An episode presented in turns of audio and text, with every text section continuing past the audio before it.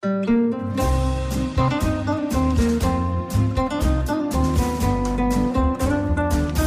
sind beste Freundinnen mit Max und Jakob. And I hope that you will find peace and love. Ich hoffe, du findest Liebe und Hoffnung und, und du wirst die Menschen aussprechen lassen und dich nicht lustig machen über meine Freunde hier. Der ultrasexuelle Podcast. Präsentiert von Mit Vergnügen. Hallo und herzlich willkommen bei Beste Freundinnen. Hallo? Kennt ihr das, wenn man einen Anruf von einem Handyanbieter bekommt? So wie ich gerade, meinst du? ja, und die sind immer so kackenfreundlich. Und man sagt denen immer, ach, man ist gerade unpässlich. Ich habe auch so einen richtig schleimig freundlichen, also so einfach drüber, ne? Der, So, ja, ja, der hat sich das schon zur Ironie gemacht. ja, ja, der schon eigentlich überhaupt gar keinen Bock drauf hat, aber Das ist eigentlich wie bei einer Frau anrufen, wo man weiß, man hat keine Chance. immer und immer, immer und wieder. immer wieder. Wie frustrierend das sein Die, die muss. müssen da Profis drin sein, Frauen anzurufen, die out of their league sind.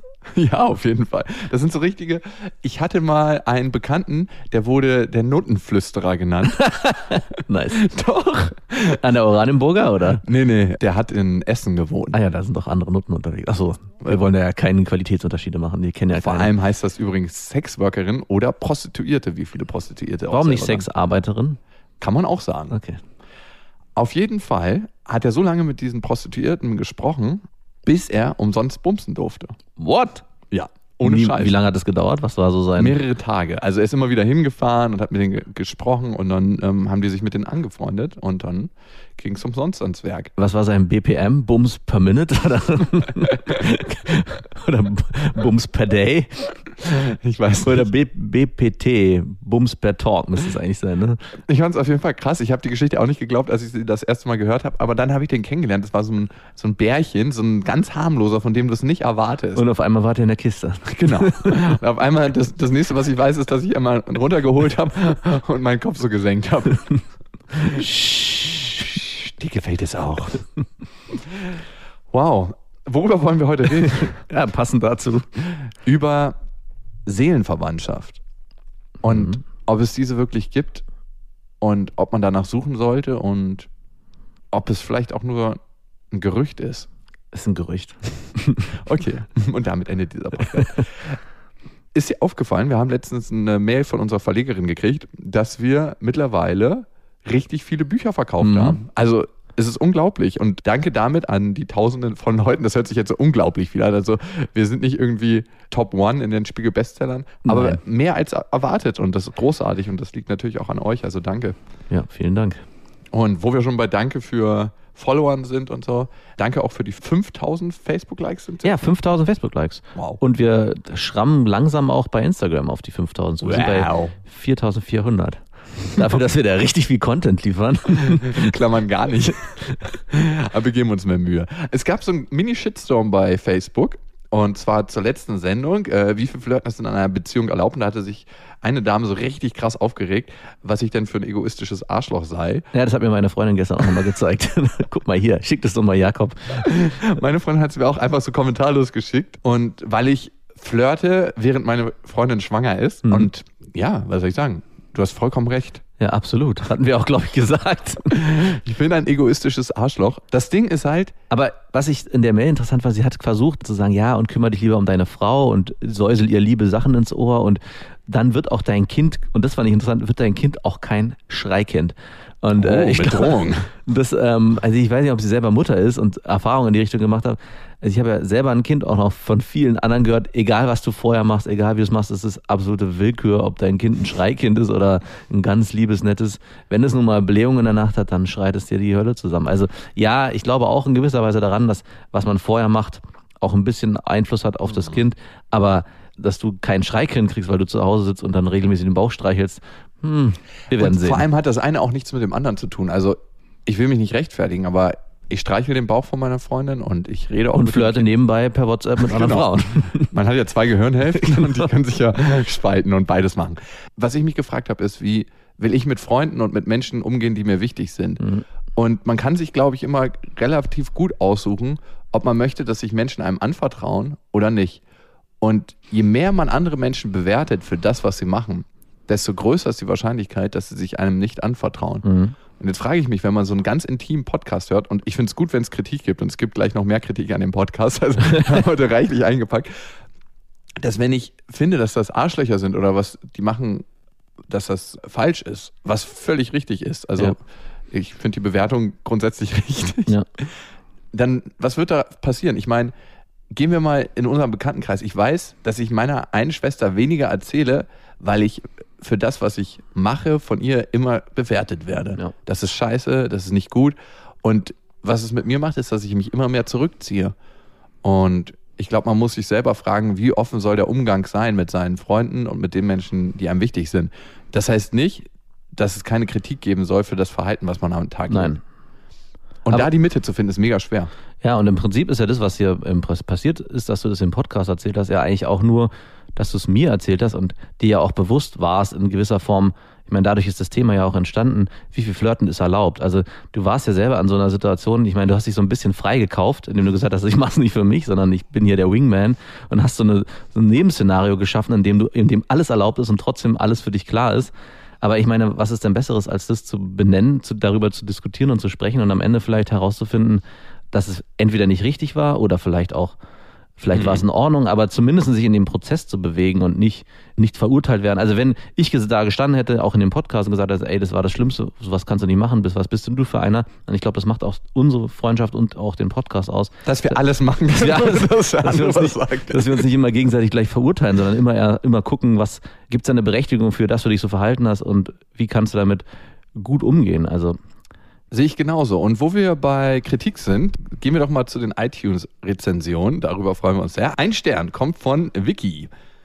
Ich habe jetzt nahezu alle Folgen des Podcasts gehört und bin häufig echt genervt von euren Aussagen. Vor allem die Männer sind ja meistens so und tun und denken dies und jenes. Gelaber sorgt echt für Ohrenkrebs bei jedem, der sich nur mal halbwegs mit dem Unterschied zwischen dem biologischen und sozialen Geschlecht auseinandergesetzt hat. Ich habe übrigens Gender Studies in der Uni gehasst.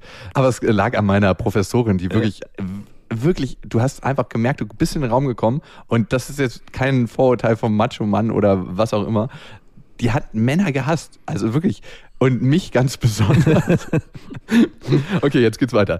Die Krönung war aber diese Woche die Aussage von einer der beiden Herren, dass er jahrelang erfolgreich mit der Methode fruchtbarere Tage, unfruchtbare Tage verhütet habe und seine Freunde nun aber ungeplant schwanger geworden seien. Sorry, aber einen Sex-Podcast machen und dann selbst Verhütungsmethoden aus dem Mittelalter benutzen und sich über die Konsequenzen nun die Augen ausholen, mehr als bedenklich. gut. Ja, Das ist der beste, beste eine Stern, den wir hier bekommen haben und trifft viele Sachen auf den Punkt. voll. Also, Also beschreibt, ich finde es erstaunlich, dass sie alle Folgen gehört hat ja, ich auch. und also dabei geblieben ist, am Ende einen Stern gibt und so eine lange Rezension. Vielen Dank dafür. Also ernsthaft, jetzt ohne Scheiß. Ja, ich finde das auch, ich finde das auch super. Also ich frage mich immer, was hält Menschen so lange an Sachen, die sie eigentlich aufregen? Mhm. Also warum bleibe ich bei einer Sache, die ich eigentlich als Kacke bewerte und die mich innerlich wütend macht? Was mir bei dieser Rezension gefällt, ist, dass sie genau die Sachen auch anspricht, die wir ja auch im Podcast benennen. Also wir sind ja, also du bist dir ja bewusst, dass vielleicht die Temperaturmethode in der Vergangenheit und auch aktuell nicht die beste Verhütungsmethode gewesen ist.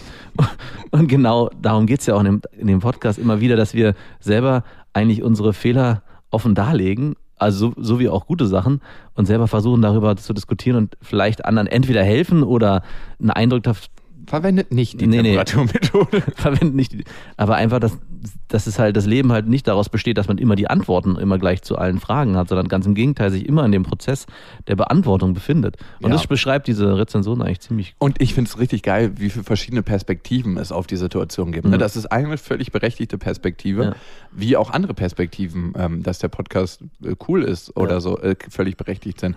Und ähm, ich glaube, die Wahrheit entsteht immer nur aus dem Gesamtbild, dass es nicht eine einzige Wahrheit gibt. Deswegen ist es gut, dass es gute und schlechte Rezensionen gibt. Wir freuen uns über alles. Obwohl, das war schon so ein kleiner Schlag in die Magengegend, wo ich dachte, so habe ich das noch gar nicht gesehen, aber stimmt, Vicky. Ja, aber was gibt's denn Besseres als eine Rezension, die dich dann am Ende auch nochmal noch mal erneut zum Denken anregt über dieses Thema? Ja, und natürlich denke ich darüber nach und denke, wenn ich meine Situation, in der ich bin, wenn mir die jemand anderes erzählen würde, würde ich denken, ganz ehrlich, das hättest du doch selber wissen müssen. Du bist so ein richtig krasser Vollidiot. Und würde mich dann selber so überheblich sehen, das könnte mir niemals passieren. passieren. Bis man dann selber denkt so, okay, vielleicht doch. wovon es mich ein bisschen geheilt hat, ist von meiner Überheblichkeit. Mhm. Also ich bin ja schon in manchen Situationen ein bisschen überheblicher Mensch, oder? Ja, also nicht, ja, weiß ich nicht, kommt mir nicht so vor. Also erlebe ich selten, sagen wir so. Okay. Ich erlebe den Teil nicht so oft, zum Glück. Okay, vielleicht weil du ihn selber so stark hast. Und mich hat es ein Stück weit, meine eigenen Fehler heilen mich von meiner Überheblichkeit. Mhm. Na klar. So, bevor wir zum Hauptthema kommen, nämlich Seelenverwandtschaft, wollte ich noch mal dich um deine Rat bitten. Schon wieder. Du wirst wie ausgelutscht einfach nur. Kann ich mal einen Schluck von deinem Wasser kurz? Hast, seien schon wieder alle? hast du gerade irgendwie eine Erkältung oder so? Äh, nee, meine Tochter ist seit zwei Wochen krank. Das macht Also in mir könnte eine sein, schlummern, die äh, aber nicht ausbricht. wie bei in der zweiten Staffel von Stranger Ah, die habe ich noch nicht Things. gesehen, bitte nicht spoilern. Danke dafür. Ein Kumpel von mir, der Berghain-Kumpel, der in der letzten Folge, wo er die, den Transvestit geküsst hat und es nicht gemerkt hat, ja. der hat mir jetzt ähm, von einer neuen Story erzählt. Der war wieder im Berghain und da ist so ein Typ, der trinkt immer die Pisse aus dem Pissoir. Mm. Und man pinkelt da immer so ganz normal und dann lugt er immer mit seinem Kopf so an der Seite und hechelt immer so, weil er halt angepisst werden will. Ach, der will auch angepisst werden? Ja, der will, dass man ihm direkt in den Mund pinkelt Ah, und in die schön. Augen. Ich dachte, er macht so den Schöpfer mit der Hand. So das drunter. macht er auch. Ah ja. Das hatte ich ja schon mal erzählt, dass er das macht. Und er meint, die meisten reagieren total angewidert und sagen, ey, verpiss dich, du alter ekelhafter Wichser. Aber er macht das öfters mal. Er pinkelt den im Mund, weil es einfach für den total eine krasse Befriedigung ist. Für den Pinkler. Nee, für, für den Typen. Entsteht bei ihm da auch eine Befriedigung? Nee, er meinte es für ihn sehr neutral, beziehungsweise er empfindet da gar nichts. Also es ist für ihn nicht schön, aber ihn freut es, dass er dem anderen eine Freude machen kann. Und er hat mir das so erklärt, dass er dem Typen, der die Pinkel will, halt auf Augenhöhe begegnet, in dem Moment, wo er ihm seinen Wunsch erfüllt und ihm ins Gesicht pinkelt, weil er das ja so toll findet. Und wenn du sagst, was für ein ekliger Wichser, dann gliederst du den aus und sagst, du bist nicht normal, das ist äh, furchtbar, was du machst und du lässt ihn eigentlich nicht teilhaben so richtig. Ob das jetzt gut oder schlecht ist, ist mal dahingestellt, aber ich finde das schon erstaunlich. Dass er, dass er den Transfer so gut hinkriegt, erstaunt mich auch, ja. Ja, und ich weiß nicht, auf was er da ist, Ja, genau. aber da so viel Empathie zu Wirklich, ey. Du Ja. bist es wert, angepisst zu werden. Und das meine ich nicht verachtend. Ich frage mich, was, was musst du so in deiner Jugend erlebt haben? Ich habe mal mit einer Prostituierten länger geredet, im beruflichen Kontext. Natürlich. Die wollten immer angekackt werden. Also die wollten, dass sie den auf den Bauch scheißt und dann das im Gesicht verreibt. Und die meinten zu ihr, die hatten die traumatische Erfahrung in ihrer Kindheit gemacht, dass ihre Mutter immer die Windel genommen hat, die vollgeschissene Windel und denen ins Gesicht gedrückt hat. Daran können die sich erinnern. Nee, das haben die nachher in der Therapie Ach aufgearbeitet. so, äh, vielleicht per Hypnose oder so. Ne? Und äh, ich meine, bis ab zweieinhalb, drei Jahren, wenn die da noch nicht sauber waren, können die sich sicher erinnern dran. Ja, ja, also ab drei, zwei, drei könnte schon sein, ja. Aber, aber es ist ja interessant, dass da aus so einem, meine Mama hat das gemacht, etwas, was nicht normal ist, dann daraus ein Fetisch entsteht. Also anstatt, dass da so ein Gegenfetisch, nämlich extreme Sauberkeit entsteht, entsteht da so ein Fetisch von, ich will das für mich auch haben, bitte kack mich an. Ja. Schön. Was haben die Prostituierten? Die haben das dann, Sie meinte, es gab so gewisse Grenzen für sie, aber also das hat sie schon gemacht, aber dann wollten auch andere, dass ähm, man den Rohr in den Arsch verlegt, so, wo dann Mäuse durchkrabbeln können. was? Äh, Ohne Scheiß. und dann wollten die, dass man da Mäuse durchdrückt und dann das Rohr rauszieht und dann geraten die natürlich in Panik. Also Also bitte, bitte, bitte. ge gehen wir nicht weiter. Schneiden wir bitte raus in Gedanken. In Boah, ich Gedanken. hoffe, das hört keiner am Morgen nach dem Frühstück. Also wirklich, das war absolut abartig. Ich wollte dann irgendwann auch nichts mehr hören, also weil das einfach zu schlimm war. Also dazu fällt mir nur ein, es gibt auch einen Share-Button bei Pornhub. Falls du mal sowas findest. Eine andere Geschichte. Es gibt ja immer dieses harte Männerbild in unserer Gesellschaft, ne? Ja, zu Recht. Und das ist krass veraltet, muss man einfach sagen. So, Aber was mir schade. immer noch einfällt, Schade. aber was mir immer noch auffällt, ist, dass viele Männer extreme Probleme mit Umarmung haben und mit der Umarmung von anderen Männern. Und einer meiner besten Buddies hat mir erzählt, dass er eine Aussprache mit seinem Stiefvater hatte, dass er sich immer als Sohn zweiter Wahl gefühlt hat und er musste dabei weinen und so. Das war ein wahnsinnig intimer Moment. Und das war das zweite Mal, dass er seinen Stiefvater umarmt hat. Das erste Mal war, nachdem seine Mutter gestorben ist. Und er meinte, man hat richtig gemerkt, wie unbeholfen sein Stiefvater war. Mhm. Also wie schwer ihm das fällt, dass er war wie so ein Baum, der versucht, einen anderen Baum zu umarmen. Dass er das zwar wollte, aber dass er das nie gewohnt war, der ältere Mann, Mhm. dass er gar nicht komfortabel in der Situation war. Und man denkt ja immer, man will das einfach nicht. Aber ich glaube, so viele Männer, vor allem Männer, sind gehemmt, weil sie einfach hilflos sind und gar nicht wissen, wie das geht. Darum umarmen die niemanden.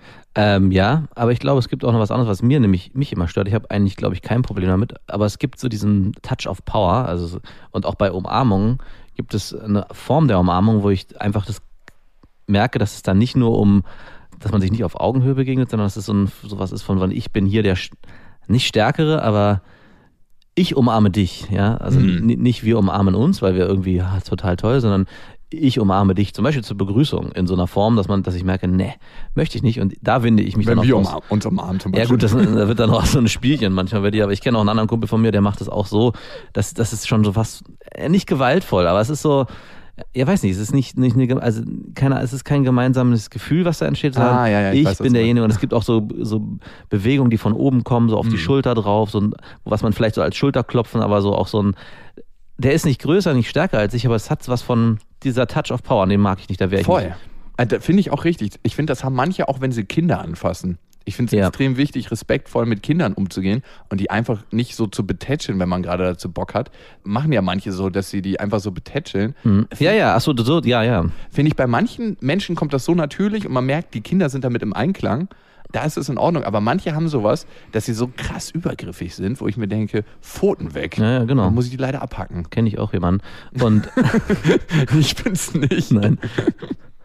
Und ich meine, man könnte diesen Touch of Power, ich meine, auf der anderen Seite kann man natürlich auch sagen, wie oft hat man den vielleicht auch bei Frauen angewendet in der Vergangenheit, ne, um einfach auch da ein Gefälle zu schaffen, nur in der Form. Also oft ist es ja so, Beim dass Sex gibt's das öfters. Genau, sagen. beim Sex sowieso, da sind wir ja in der nächsten Stufe schon, aber schon bei der anfänglichen Umarmung, man ist ja als Mann meistens größer und stärker, also von der Erscheinung als eine Frau und hat dann, und oft, wenn die dann auch so zerbrechlich sein sollte, ist, fühlt sich das schon auch irgendwie mächtig an. Ich glaube auch, dass es sich andererseits auch anfühlen kann, schön anfühlen kann für eine Frau, wenn da so viel Schutz und so viel Masse an Mann, aber inwieweit ist man da auch auf Augenhöhe oder benutzt man das vielleicht sogar emotional in der Situation auch oft aus? Guck mal hier, ich bin Ich hab dich. Ich egal hab was dich. du machst. Ja, ich kenne das auf jeden Fall und ich kenne das vor allem, wenn man Sex mit so ganz schlanken kleinen Frauen hat. Mhm. Dann ist es wie so ein kleiner Stock, den man da zerbricht.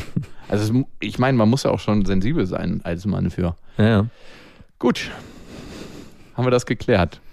Einfach mal Personen, denen es besonders unangenehm ist, die mit dem Touch of Power Ja, in den genau. Das zu nehmen. einfach mal umdrehen. Oder als Frau mal so eine richtig feste Umarmung geben. Ja. So, ah, hier geblieben. Ich glaube, man kann da anderen Menschen helfen. Wir haben uns lange vor dem Thema gedrückt, aber irgendwann steht es an und ich weiß noch nicht, in welcher Tiefe wir es heute bearbeiten. Vielleicht schneiden wir es heute nur an. Seelenverwandtschaft. Und ich glaube, das ist so eine Sache, wonach jeder Mensch, der sich länger mit sich auseinandersetzt und mit anderen Menschen, ein Stück weit insgeheim sucht. Mhm. Nach der einen Person, mit der man sich ohne Worte verbunden fühlt, wo man einfach so weiß, dass man aufgefangen ist. Dass bei mir ist es auch immer, dass die Meinung von der anderen Person genauso viel zählt wie meine eigene. Das, es sind ganz, ganz viele Komponenten, die da mit reinkommen. Ich weiß gar nicht, wie ich das richtig beschreiben soll. Und vielleicht ist es das, was Seelenverwandtschaft ausmacht, dass man auf einer Ebene verbunden ist, die über Worte hinausgeht. Also mir fällt gerade ein, wir hatten ja vorher überlegt, das habe ich total vergessen und auch verdrängt. Ich hatte sogar mal einen Kumpel, mit dem ich meiner Meinung nach seelenverwandt war. Und der hatte sogar den gleichen Namen wie du in, in Wirklichkeit. Wirklich? Ja, wirklich. Also es ist kein Scheiß. Es ist mir gerade wieder eingefallen. Wie alt warst du denn da? Äh, Anfang 20, glaube ich so. Um die 20. Da kannten wir uns doch auch schon. War ich das nicht? Nee, nee, das warst du leider nicht. Aber bist es auch immer noch nicht.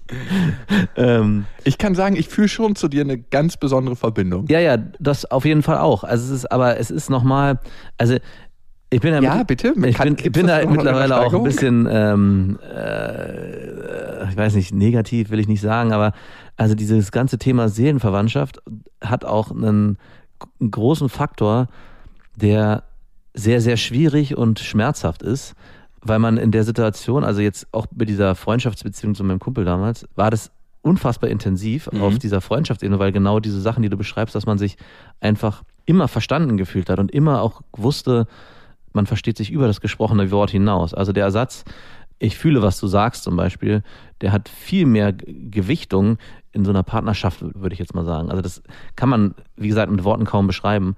Und dadurch, dass es so eine krasse Gewichtung hat, bist du auch immer in dem Prozess abzutasten in dieser Beziehung. Du bist ja nicht immer hundertprozentig sicher, ob hinter dem gesprochenen Wort, was die Person gegenüber sagt, mehr steckt oder dieses Gefühl der Verbindung. Also du hinterfragst auf einmal alles, weil du immer denkst, jede Banalität kann, da kann auch immer noch mehr mitschwingen, nämlich das, was uns verbindet. Und sagt die Person vielleicht jetzt auch mehr als das, was sie eigentlich sagt. Und das führt dazu, dass im Zusammensein kann es gut funktionieren, kann aber auch zu Problemen führen, aber vor allem auch in dem Getrenntsein, also in den Zeiten außerhalb, also der eine ist bei sich, der andere ist bei sich, fängt man an rumzuspinnen, dass man denkt, man hat die Verbindung auch außerhalb, man versteht den anderen, obwohl er weit weg ist, entfernt ist und man fühlt den anderen, obwohl er weit weg ist und entfernt ist. Die Frage ist, ob man da rumspinnt oder ob das nicht wirklich so ist.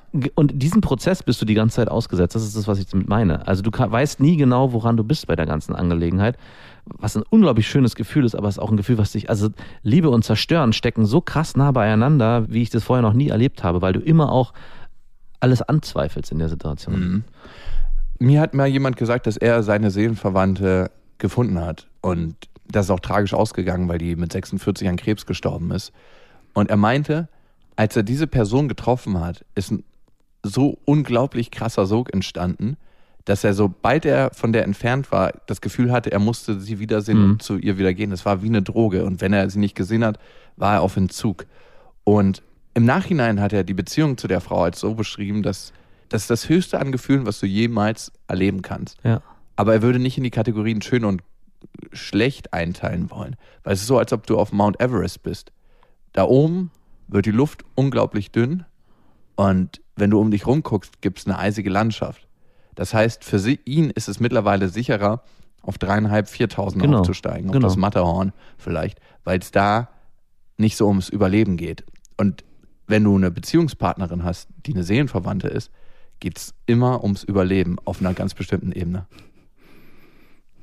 Oder kann es gehen. Ja, ja. Das hat er mir gesagt. Und das fand ich schon krass zu hören. Für mich ist es so, dass ich gar nicht weiß, ob ich jemals sowas bei einer Frau gespürt habe, weil ich tendiere dazu, ein Dominanzgefälle aufzustellen in einer Beziehung, dass ich sage, okay, ich regel das alles selber, ich kann das alles selber und nee, musst mir nicht helfen, weil ich dadurch mich nicht einlassen muss auf eine Frau. Ich glaube, es hat damit nichts zu tun. Glaubst du? Also ich glaube, wenn dir eine Seelenverwandte begegnen wird, dann ist dieses Dominanzverhalten, kann dann auch weiter existieren, ohne dass es euch beiden Schaden zufügt oder dass es einer oder ihr Schaden zufügt.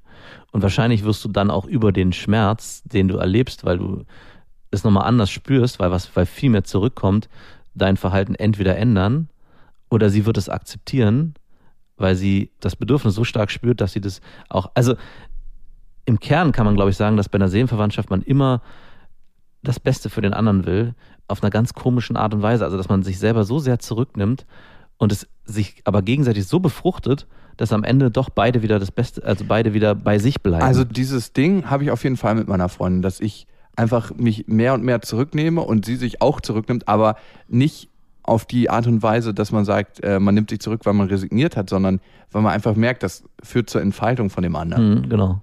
Das habe ich auf jeden Fall. Ich habe es nur nie so beschrieben, wie ein anderer Kumpel von mir das beschrieben hat, dass man so auf dem, auf so einem krassen, unendlichen Level ist. Ich weiß aber für mich zum Beispiel, dass ich, wenn ich gucke, auf welchen Typ von Frau ich stehe, immer wieder auf einen sehr ähnlichen Typ von Frau stehe. Ja. Und ich glaube, das hat immer viel mit dem zu tun, wo man herkommt. Also ich fühle mich entweder von Frauen angezogen, die ich nicht erreichen kann, was ein ganz logisches Ding ist, weil die dann zur Projektionsfläche meiner Träume ja. werden. Das hatten wir ja schon öfters, ne? weil ich kann ja mit der Frau gar keinen Alltag leben und sehen, wie unperfekt das eigentlich ist. Ja. In meinen Wünschen und meinen Träumen ist alles mega perfekt und mega, mega gut. Oder ich fühle mich von Frauen angezogen, die sehr, sehr krass in ihren Gefühlen sind. Und das bezeichne ich mal als weiblich. Also die ja. auch ab und zu mal schneller umschwenken, also todtraurig und dann wieder so super heiter sind. Und ich glaube, das hat ein bisschen was damit zu tun, dass ich als Kind ja nicht das Gefühl hatte, dass ich mich auf meine Mutter so richtig einlassen konnte und dass es auch da so ein kleines labiles Gefühl gab. Mhm. Und dieses Gefühl finde ich bei manchen Frauen wieder. Und darum fühle ich mich vielleicht von so Frauen angezogen. Also ich habe schon mal darüber nachgedacht, warum fühle ich mich eigentlich selten von Frauen angezogen, die so richtig straight sind und alles krass auf die Kette kriegen. Ja. Also so eigentlich so sind wie ich, also würde ich schon sagen. Der Zauber oder dieser, dass es ja immer wieder auch so ein Thema ist, glaube ich, Seelenverwandtschaft ist ja genau das, dass man egal aus welchem Setting der eine kommt und der, aus dem, welchem Setting der andere kommt und egal welche, also keiner sucht, ist immer mein Szenario und trotzdem finden sich beide. Und dann ist es auch egal, was drum, was bei der einen Person irgendwie los ist und bei der anderen Person los ist und wie, was er in einem Partner sucht und was sie in einem Partner sucht. Es passt dann einfach auf einer, das kann sogar sein, und da bin ich fest überzeugt, dass sie eigentlich überhaupt nicht zusammenpassen, auf rein oberflächlicher Ebene oder wie ihr, ihr Leben funktioniert, jeder für sich. Und auch trotzdem knallt es so durch, dass beide wissen, okay, hier ist mehr, hier ist ein Band, was wir auch selber gar nicht beeinflussen können, dass es existiert, es existiert einfach. Und wir können auch nichts dafür tun, dass es reißt oder dass es stärker wird, es bleibt einfach, wie es ist. Wie ein guter Heroinschuss am Cottbuser Tor. Nur, dass der irgendwann auch wieder verfällt. Also, Glaubst du, wenn du deine Seelenverwandte gefunden hast, dass es was ist, was für immer andauern wird? Also, wenn ich wieder zu meinem Kumpel zurückkomme, der hat sich dann auch bei WhatsApp wieder gemeldet. Und da hatte ich auch sofort das Bedürfnis, irgendwie mit dem wieder mich zu treffen. Und ich habe es aber trotzdem nicht gemacht. Und ich habe auch sofort gespürt, das war, dieses Bedürfnis war längere Zeit auch immer da. Also ich habe mich auch immer wieder an den erinnert, wie ich mich an keine andere Person irgendwie mal so, und zwar nicht, weil ich irgendwie mich an Ereignisse erinnert habe, wie was, was man ja immer so erzählt, seinen mhm. Kumpels, guck mal, mit dem habe ich das und das erlebt, sondern das Einzige, woran ich mich erinnert habe, war so ein, so ein Verbindungsgefühl. Mhm. Und ich habe mich dann trotzdem nicht mit ihm getroffen, weil ich eigentlich Angst davor hatte, also die, die, Geschichte war damals so, dass er, ein, ähm, also dass er auch einen Herzfehler hatte und es war nicht klar, ob er noch lange überleben wird. Es kam auf einmal eine ganz, ganz dunkle Seite dazu, die äh, ich nicht ausgehalten habe, weil die Verbindung so stark war hab, hat mich das noch, noch mehr runtergezogen, als ich konnte mich von der Sache nicht mehr distanzieren. Und mein einziger Weg war zu sagen, ich distanziere mich so stark, dass ich damit dieser Sache nichts mehr zu tun habe. Good to know. Wenn es mir mal schlecht geht ja, und ich genau. mich fallen lasse, auf wen es Verlass? Auf Max. War eine andere Phase in meinem Leben. Ähm, obwohl, nee, das stimmt gar nicht. Es ist auch jetzt immer noch, äh, zieht sich das durch mein Leben durch, dass ich immer, wie sobald es ähm, zu brenzlig wird und mir Probleme zu groß werden bei anderen, sage ich so, dann ich muss jetzt auf mich gucken. Vielleicht ist das dein Schutzmechanismus, aber das ist auch ein wertvoller Schutzmechanismus. Ich glaube, das braucht auch jeder irgendwann. Ja, ja, klar, sonst verliert man sich. Auf jeden Fall. Also das ist, äh, es macht auch jeder irgendwann. Es aber alle, alle Menschen haben das anders ausgeprägt. Es gibt auch Menschen, die können sich total in den Prozess einlassen und das macht gar nicht so wahnsinnig viel mit denen. Die haben da was anderes. Also vielleicht, ja, kann auch sein. Oder sie, oder ähm, sie schaffen es, sich darauf einzulassen, ohne zu viel von sich zu geben. Also ohne zu viel von äh, sich zu verlieren, würde verlieren, ich sagen. Genau, besser ja. so. Ja. Deswegen glaube ich, dass es schon ein Band ist, was auch in einer gewissen Form über ein Leben bestehen bleibt. Jetzt habe ich vorhin gesagt, es wird nicht stärker und nicht schwächer. Es wird trotzdem blasser, würde ich sagen. Man vergisst es nicht, aber es verliert so sehr an Relevanz, dass man weiß, es existiert noch, aber man muss sich nicht mehr dran festhalten. Also es ist einfach da. Also so, so würde ich es beschreiben. Der Alltag streicht die Farbe grau auf die genau. Wow. Und man muss auch echt gucken danach, wie viel Wert gibt man seinen weiteren, egal ob Liebesbeziehungen oder Freundschaftsbeziehungen, weil wenn man erstmal einmal das so erlebt hat, inwieweit hat dann jede andere Beziehung überhaupt noch einen Stellenwert? Also man, es kommt danach auch erstmal ein tiefes Loch, weil man sich denkt, was ja, soll jetzt noch was kommen? ist das denn jetzt hier? Das ist ein Grund, warum ich Drogen für so gefährlich halte weil ich glaube, dass du dadurch einen Peak erlebst, was du ohne Drogen in manchen Aspekten nicht so erleben mhm. kannst. Mhm. Und es ist immer so, wenn du auf eine Party gehst, dann, was wäre die Party mit dem und dem? Ich wüsste, wie gut sie sein könnte, wenn. Und darum, glaube ich, sollte man sich darauf gar nicht einlassen. Bei Seelenverwandtschaft sehe ich das natürlich ein bisschen anders. Für mich ist es ein bisschen so, und ich glaube, wir sollten nochmal gerade auf Beziehungsebene zwischen Mann und Frau oder zwischen Frau und Mann oder zwischen Mann und Mann und Frau und Frau in der Sexualität auch auf Seelenverwandtschaft eingehen, dass ich mir so ein bisschen Freunde für jeden Fall gesucht habe. Also mit genau. dem einen bin ist auch ganz natürlich. Mit dem einen mache ich Sport, mit dem anderen quatsche ich über geschäftliche Sachen und es gibt natürlich auch ein paar, die vereinen alles in einem. Ne? Ja. Aber trotzdem finde ich, ist das auch eine Form, die total in Ordnung ist. Absolut. Also auch, auch absolut berechtigt und muss auch sein. Also es ist auch nur gesund, seine Bedürfnisse auch im Freundes- und Bekanntenkreis danach ein bisschen einzuteilen. Natürlich es, kann man jetzt unterstellen, es ist sehr berechnend, aber es hat auch trotzdem, muss es einfach sein, weil es zum Leben dazugehört, dass man sich Facetten rauspickt, die einem selber gut tun. Und man ist ja nicht der Schmarotzer in der Freundschaftsbeziehung, sondern beide profitieren ja voneinander. Ich nutze dich aus, ich mache nur Sport mit dir. Nochmal zurück zu, äh, zur Seelenverwandtschaft, was mir dazu nochmal einfällt. Ich muss sagen, dass ich damals, als ich mit diesem Kumpel sehr gut befreundet war, hatte ich auch eine extrem schwierige Beziehungsphase, gerade mit einer, mit einer Freundin, die, mit der ich zusammen war. Und ähm, war sowieso sehr auf der Suche nach, nach mehr. Also im Nachhinein frage ich mich auch so ein bisschen, ist, ist die Seelenverwandtschaft, die ich da zu diesem Typen äh, empfunden habe, kam die auch, auch aus mir heraus? Also ist, ist eigentlich die Suche nach dem eigenen Ich in der anderen Person eigentlich die Seelenverwandtschaft. Also transportiert man so viel von sich selbst, also Wünsche und Bedürfnisse, die man hat, so stark in den anderen rein, dass man dort die Sachen sieht. Also ist es eigentlich nur ein Spiegelbild von den eigenen Bedürfnissen, die man so sehr sucht und sich ersehnt in dem anderen. Und ich bin immer noch nicht ganz sicher, ob das auch teilweise ob das teilweise so ist. Die Geschichte von einem Kumpel, die du erzählt hast, mit dessen Freundin mit 46, glaube ich, gestorben ist an Krebs, die habe ich mir auch angehört und es hat schon sehr viel Parallelen. Ohne die jetzt entwerten zu wollen, frage ich mich auch bei der Geschichte, inwieweit seine Bedürfnisse so stark waren, eine Person zu finden, die all das in ihm auslöst, was er sich immer gewünscht hat. Ja. Und vielleicht auch umgekehrt. Wie, wie ist es dann noch, wenn die andere Person auch genau das Gleiche sucht und sich dann auf einmal so eine explosionsartige Entladung. Ja, klar. Also ich glaube schon, dass Menschen mit einer gleichen Historie da aufeinandertreffen oder mit einer ähnlichen und da sich eine Symbiose draus entwickelt. Und Seelenverwandtschaft ist auch oftmals eine Symbiose und kann auch ins Parasitäre übergehen. Also mhm. auf jeden Fall. Also es ist immer so, man genießt den Regen auch nur so sehr, wie so lang wie die Trockenheit davor war. Also das ist eine ganz, ganz wichtige Komponente. Ich glaube, die Frage, die am Ende offen bleibt, und da gibt es kein richtig oder falsch wahrscheinlich, ist es die Suche nach dem eigenen Ich oder ist es das Finden nach dem eigenen Ich? Ja. Und wenn ich jetzt so mich im Nachhinein reden höre, ist, ist einfach die Beschreibung der Sache, dass man eigentlich gar keinen Seelenverwandten gefunden hat, sondern dass man irgendwie nur auf der Suche war. Ist es auch nur ein Schutzmechanismus, um danach weiterleben zu können, um die Sache halt zu entwerten, um zu sagen, das hat gar nicht so einen Stellenwert in meinem Leben und hat es auch nie gehabt. Das war einfach in der damaligen Zeit so, kann auch alles sein. Also sonst, vielleicht. Sonst es gäbe kein richtiges Leben im Falschen mehr. Genau. Kommen wir zu unseren Hörermails. Die Annalena hat geschrieben. Eine Freundin von mir hat sich in einen Typen verliebt. Geil, mhm. Eine Freundin von mir Hat's. hat sich in einen Typen verliebt. Natürlich. Ich kenne jemanden, der jemanden kennt, der jemanden kennt. Der aber eher so der Barney Stinson ist. Er hat eigentlich nur One-Night-Stands und das jedes Wochenende mit einer anderen. Selbst seine Freunde sagen, dass die Anzahl der Frauen, die er schon hatte, nicht mehr feierlich ist. Wir haben uns gefragt, was das einem Mann gibt, so viele One-Night-Stands zu haben. Bitte, Jakob. Dein Part. Ich will gar nicht sagen, dass ich so, dass ich immer nur One-Night-Stands hatte.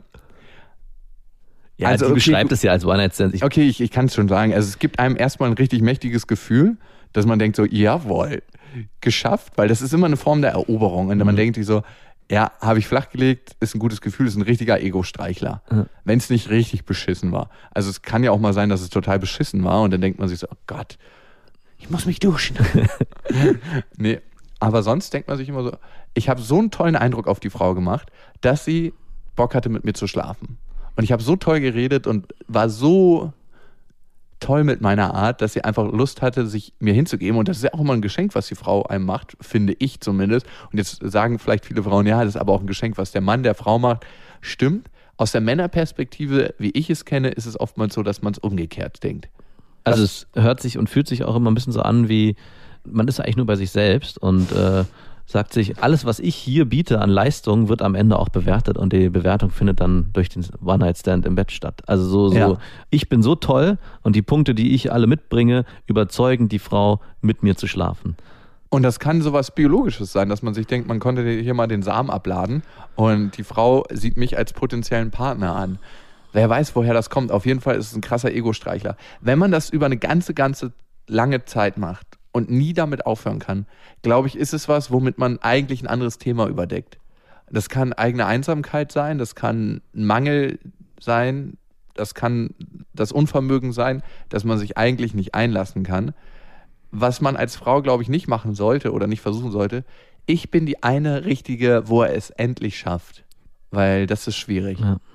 Also für mich hört sich das Ganze ein bisschen auch an wie so ein Computerspiel, dass man immer wirklich von einem Level ins nächste Level steigt und versucht, ich vermute auch, er versucht sich so ein bisschen zu steigern, was kann ich noch erreichen. Springt von Level zu Level zu genau, Level. Genau, ich musste sofort an das Lied von Materia denken. Und ich glaube auch, er ist in so, so einem Modus, in so einen fast schon Fabrikmodus reingeraten, so jedes Wochenende und welche jetzt. Also, dass er gar Ja. nicht mehr aus diesem Rhythmus rauskommt. Das gehört für ihn, ist Routine geworden, ja. Rituale. Rituale sind wichtig für kleine Kinder und für große Erwachsene. Und er, sein Ritual ist am Wochenende halt nicht, ein, nicht, nicht alleine einschlafen, sondern mit einer Frau. Und irgendwann denkst du darüber auch gar nicht mehr nach. Ne? Ich habe Genau. Kumpels, die haben mit 400, 500 Frauen geschlafen. Er hat sich selbst konditioniert. Ja, und für den ist das ganz normal. Das gehört wie zum Essen, Trinken dazu. Und irgendwann, glaube ich, wird er mal darüber nachdenken, wie das ist und was das mit ihm gemacht hat. Und dann kann es sein, dass die jetzt eine Variante, dass die Lehre, von der er fliehen wollte, ihn einholt. Und das gibt einem dann ein komisches, seltsames Gefühl. Kann auch sein, dass er das macht bis ans Ende seiner Tage und stirbt wie Rolf Eden oder Hugh Hefner. Aber die hatten am Ende auch keinen Bock mehr zu bumsen. Bei, Nee. bei Rolf Eden bin ich mir nicht so sicher, aber bei Hugh Hefner weiß ich es aus sicherer Quelle. Aus sicherer Quelle. Doch. Ach ja, stimmt, ja. So viel dazu. Er war eigentlich schwul und Jakob war sein Toyboy. Genau, so sicher ist die Quelle. Ja, kommen wir zu einer anderen Lesermail. Und zwar hat die nochmal zu dem Thema Seelenficker aus unserem letzten Podcast, glaube ich, geantwortet. Oder Vor- vorletzten, vorletzten. vor, vorletzten, so lange schon wieder her. Seelenverwandtschaft, Seelenficker. Genau, das, wir schließen den Kreis. Und sie be- beschreibt, dass sie einen Typen über Tinder kennengelernt hat, was auch erst am Anfang sehr schön war. Und sie hat ein Kochbuch geschrieben, er selber war Koch und gleich beim ersten Mal, beim ersten Date, hat er ihr Gewürze mitgebracht. Und es hat mich ein bisschen an unsere Hörerreise erinnert. Ja, da kam äh, die Katharina, ne? Die ähm, von Karl Konrads Kindeskinder. Katharina, jetzt haben wir es genannt. Die hat uns auch gleich Gewürze geschenkt. Genau, die hat uns daran riechen lassen, durch die Schattenwand durch. Ich, ich habe das übrigens schon verwendet, Und? was sie uns geschenkt hat. War lecker. Auf jeden Fall zu der Geschichte zurück. An ihrem ersten Date haben die den ganzen Abend miteinander gesprochen, die ganze Nacht durch. Und wie es dann so immer so ist, hat er sich dann erstmal gar nicht mehr gemeldet. Also es war Mm, zwei. Wochen lang Funkstille. Wow. Und sie hat sich gewundert, was da jetzt los ist, hat sie überhaupt nicht verstanden, weil sie eigentlich total immer aufgeregt war und äh, Schmetterlinge im Bauch hatte. Und er selbst hat dann geschrieben, ähm, ja, er hatte eine Mandelentzündung. und ich kann mich, kann dich leider zurzeit nicht sehen, weil sonst stecke ich dich auch an. Mhm. Naja, die Geschichte ging ja so ein bisschen so weiter und sie sind dann auch zusammengekommen. Und sie hat dann auch die Pille abgesetzt für ihn, nachdem sie sechs Monate Pause gemacht hat, also weil er nämlich keinen Sex mit Kondomen mehr haben wollte. Und dann irgendwann hat sie ihre Tage nicht mehr bekommen und ihm fiel erstmal nichts Besseres ein zu sagen, ich hoffe, du wirst nicht schwanger. Und dann waren sie im Snowboard-Urlaub zusammen, sie war zum ersten Mal. Snowboarden. Geschickt eingefädelt Genau. von ihm. Und er ist dann auch hingefallen, hatte eine Gehirnerschütterung und sein erster Kommentar war, naja, wenn sie schwanger gewesen sein sollte, dann ist sie es jetzt wenigstens nicht mehr. Böse, ey. Guter Typ. Daraufhin hat sie äh, sich richtig schlecht gefühlt, ihm gesagt, dass sie, sie haben die auch krass gestritten darauf und hat, ist dann erstmal nicht mehr auf seine Entschuldigung eingegangen, hat sich einfach geweigert und wollte ihn hinhalten. Und er hat sich daraufhin nicht mehr gemeldet und dann per Mail Schluss gemacht und dann mit dem Satz, du bist zwar meine Traumfrau, aber ich bin noch nicht bereit für dich. Weil ich gerade noch mit einer anderen bimse. Und davon gehe ich ziemlich sicher aus. Das denke ich nämlich auch. Also die, genau die Geschichte geht dann am Ende gut aus für sie, dass sie nämlich jemanden gefunden hat, mit dem sie jetzt zusammen ist und den sie auch liebt. Aber dieser Typ, nicht so richtig wie den anderen, aber auch Liebe. andersrum, der Typ meldet sich trotzdem immer wieder mal. Also er schreibt immer Klar. wieder, dass sie ja was ganz Besonderes hatten und er auch immer wieder an sie denkt und er ist ein bisschen bereut, dass er, sie verpa- dass er sie den Moment verpasst hat mit ihr. Und ich finde, das beschreibt den Seelenficker eigentlich ziemlich gut. Also in allen Facetten zeigt er sich da wieder. Also dass auch gerade am Anfang so dieses zwei Wochen lang nicht melden und dann mit einer billigen Ausrede kommen, da gehe ich echt davon aus, dass er wahrscheinlich andere noch parallel hatte. Mhm. Was ich beim Seelenficker ganz, ganz wichtig finde, ist, die eigene Unsicherheit des Seelenfickers zu erkennen, die er damit kompensiert, Unsicherheit in dem anderen zu erzeugen. Mhm. Und das macht er ganz stark. Auf jeden Fall. Und das lässt die eigene Unsicherheit vergessen. Es ist so wie jemand, der andere Leute schlecht macht, um sein eigenes Minderwertigkeitsgefühl zu überdecken. Und ich glaube, das ist eine Kerneigenschaft von Seelenfickern, die wir noch nicht aufgeschrieben hatten. Und das wird mir gerade in der Mail klar. Und es ist richtig und gut, dass sie von dem Typen Abstand genommen hat, weil Ja. so wie das mit dem jetzt ist, kann es nicht zu einer gesunden Beziehung führen. Also hätte es wahrscheinlich nicht geführt, ja. Also Mhm. Ich meine, er hat ja Schluss gemacht, von daher war es auch gut, dass sie ihm den Riegel vorgeschoben hat und einfach mal gesagt hat, so, jetzt, ich nehme die Entschuldigung erstmal nicht mehr an und dass er sich dann auch sofort getrennt hat, zeigt auch, dass er eigentlich auch nicht bereit gewesen wäre, viel in die Reibung zu gehen, was eine Beziehung auch ausmacht. Also Oh ja. Arbeit, Arbeit zu investieren. Ne? Also Also, auf allen Ebenen. genau. Die Frage ist, und ich glaube, das haben wir schon öfters gesagt, warum fühlt man sich von so einem Menschen so magisch angezogen? Mhm. Und ich glaube, es ist immer der Punkt, der einem selber nicht vertraut, der Punkt, der selber glaubt, man ist minderwertig. Ne? Und damit glaubt man auch diesem anderen Menschen, der einem das zeigt und spiegelt. Und wie kann man eigentlich mit seinem eigenen Glauben an die eigene Minderwertigkeit umgehen? Und das ist die viel größere Frage, wenn man auf Seelenficker trifft. und Seelenficker, Seelenverwandtschaft, ich glaube, das hängt manchmal gar nicht so uneng zusammen, aber wenn man. Vielleicht ist es im Kern auch irgendwo das Gleiche. Ich glaube, das müssen wir in einer weiteren Geschichte Ja. klären. Ich will es nicht glauben. Ich, Ich auch nicht. nee, nee, nee. Ich kann, ich kann mir auch nicht vorstellen, dass das dasselbe ist. Es kann nicht so sein. Übrigens, wir sind fast am Ende. Wir sind in der Planung für nächstes Jahr und es wird äh, definitiv eine Lesereise geben. Wir Mhm. freuen uns sehr drauf. Und ich weiß nicht, ob man das dann Lesereise nennen kann oder Live-Podcast. Live-Podcast mit euch. Das Interaktive ist so geil. Ja. Und wir gucken gerade, welche Städte wir ansteuern und wie wir es machen. Und natürlich wird auch unser Buch mitkommen. Dafür nochmal danke, ne, dass äh, ihr das so zahlreich gekauft und verschenkt. Verschenkt haben wir auch schon öfters gehört. Ja, ne? ja. Stimmt, oft verschenkt an die beste Freundin. Echt ein Wahnsinn. Ja, es ist schön. Wenn ihr irgendein Thema habt, schreibt uns gerne an bestefreundinnen at mitvergnügen, mit Vergnügen mit ue.com und ihr könnt uns natürlich abonnieren auf Spotify, iTunes, Deezer, Soundcloud und egal wo ihr gerade seid, ob ihr euch einen runterholt, ob ihr gerade bimst, ob ihr gerade bei der Arbeit seid und euch so ein bisschen ablenkt, ob ihr auf Reisen seid, wir, wir hören öfters, dass ihr auf Reisen seid, Oder putzt. oder auf einem Weg wohin oder wo weg. Bis dahin, wir wünschen euch was. Mit Vergnügen präsentiert Beste Freundinnen mit Max und Jakob. Jetzt auch als Abo auf iTunes.